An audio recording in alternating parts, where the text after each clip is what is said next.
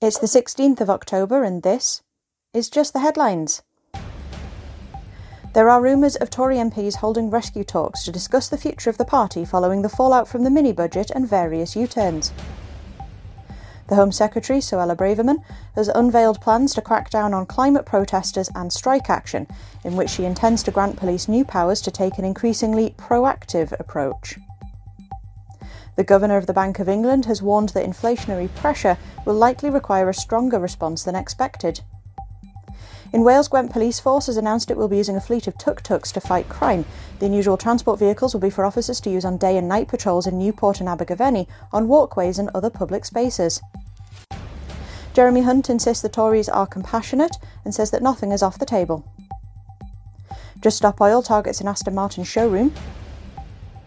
Former Minister says game is up for Truss as Hunt insists she's still in charge. Doctors have rounded on the Health Secretary, Teresa Coffey, after she admitted to sharing prescription medicines with others, actions the British Medical Association described as both dangerous and against the law. Three arrests made after man's body found as police probe if pair were taken against their will. Ghislaine Maxwell has said she feels bad for Prince Andrew and accepts they can no longer be friends in her first interview from prison. A vaccine against cancer could be ready for use as soon as twenty thirty. At least four prisoners were killed and sixty-one injured after a fire at Evin Prison in northern Tehran.